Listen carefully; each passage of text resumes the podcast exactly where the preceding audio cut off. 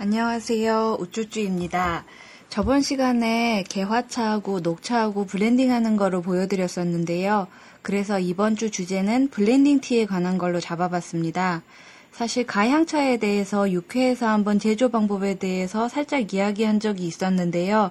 그때는 향을 입히는 방식에 대해서 잠깐 이야기 드렸던 기억이 납니다.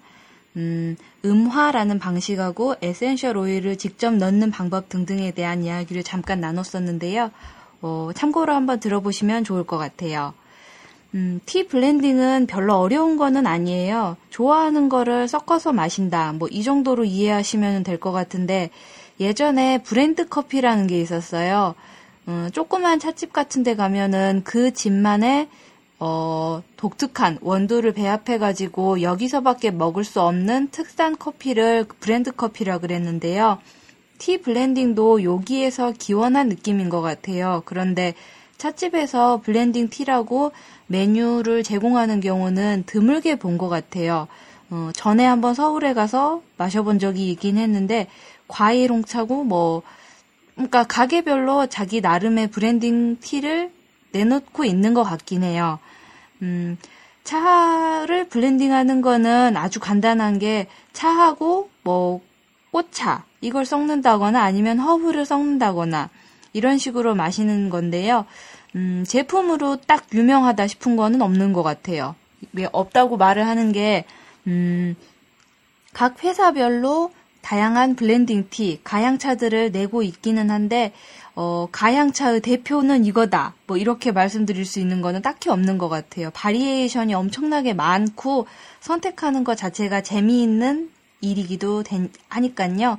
한번 자기가 좋아하는 브랜드에서 유명한 가향차, blending 차는 어떤 게 있을지 찾아보는 것도 재밌을 것 같습니다. 어, 왠지 그러니까는 blending tea 하면은 차 자체도 비싸고 또 꽃차 자체가 가지는 이미지도 있고 그래서 비싼 거하고 비싼 거를 섞는다. 이래서 약간 사치스러운 느낌이 드는 게 좀 특징인데요. 묘하게 스타벅스에서 커피를 마실 때 어, 제일 blending 커피라고 할 만한 거는 오늘의 커피인데 얘는 왠지 싼 느낌으로 자리를 한 게 커피하고 차하고 약간 어, 달라지고 있는 느낌, 서로 달라지고 있는 느낌 그런 게 좀 들어요. 음, blending에 가장 흔히 이용되는 것들은 영국식 홍차에는 히비스커스나 rosehip, 자스민 이런 걸 많이 쓰는데요. 히비스커스는 색깔 내기 위해서 빨갛게 되게 예쁜 색이 나오고 로즈힙은 안정을 주는 효과가 있다 그래가지고 많이 쓰고요. 자스민은 향이 되게 좋아지는 효과가 있어서 많이 쓰고 있어요.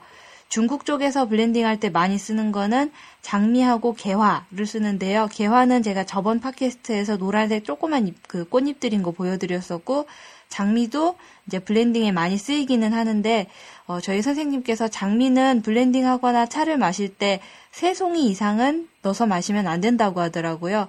왜냐면은 꽃술이 퍼지면서 거기서 뭔가 안 좋은 물질이 나올 수도 있기 때문에 세 송이 이상 넣으면은 그 꽃차의 기운에 내가 져버린다고 이런 식으로 말씀해 주셨던 기억이 납니다. 그리고 한국에서는 어 그 제가 마셔본 게 녹차였는데요. 연잎차였어요. 그 뭐라 그러냐 녹차에다가 연꽃을 재다해 가지고 만든 녹 그 연꽃 녹차였는데요.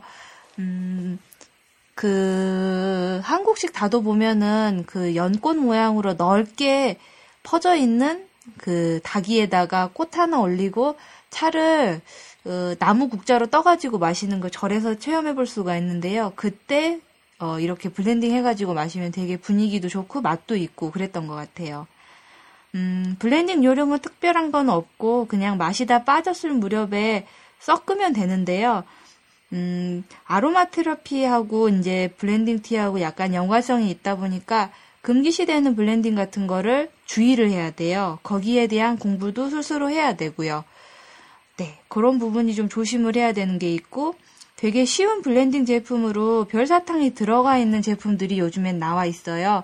시중에서는 제가 아직 본 적은 없는 것 같은데 인터넷 쇼핑, 그러니까 중국 쪽에서 보면은 히비스커스하고 어, 별사탕하고 뭐 칼라가 들어간 것도 있는데 그런 것들을 섞어서 예쁜 포장해가지고 나오는 것들을 제가 본 것 같아요. 아 한국에도 있구나. 어, 오설록에서 나오는 배향차가 있는데 거기에 별사탕이 들어가 있었던 거를 제가 본 것 같아요. 음. 별사탕이 일단 들어가면은 귀엽기도 하고 단맛을 내기도 용이해지죠. 그리고 차 색깔을 낼 때 히비스커스를 보통 쓰는데 빨갛게 내면 이쁘니까 이 히비스커스가 들어가게 되면은 신맛이 굉장히 강해져가지고 마시기가 약간 어려워지는 경우가 있어요.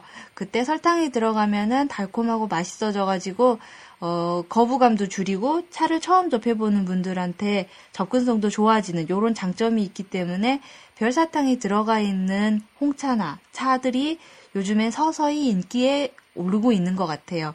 근데 티백으로는 찾기 좀 어려운 것 같고 입차로 나와 있는 제품들이 흔한 것 같아요. 음, 티백으로 나와 있는 것도 있습니다, 물론.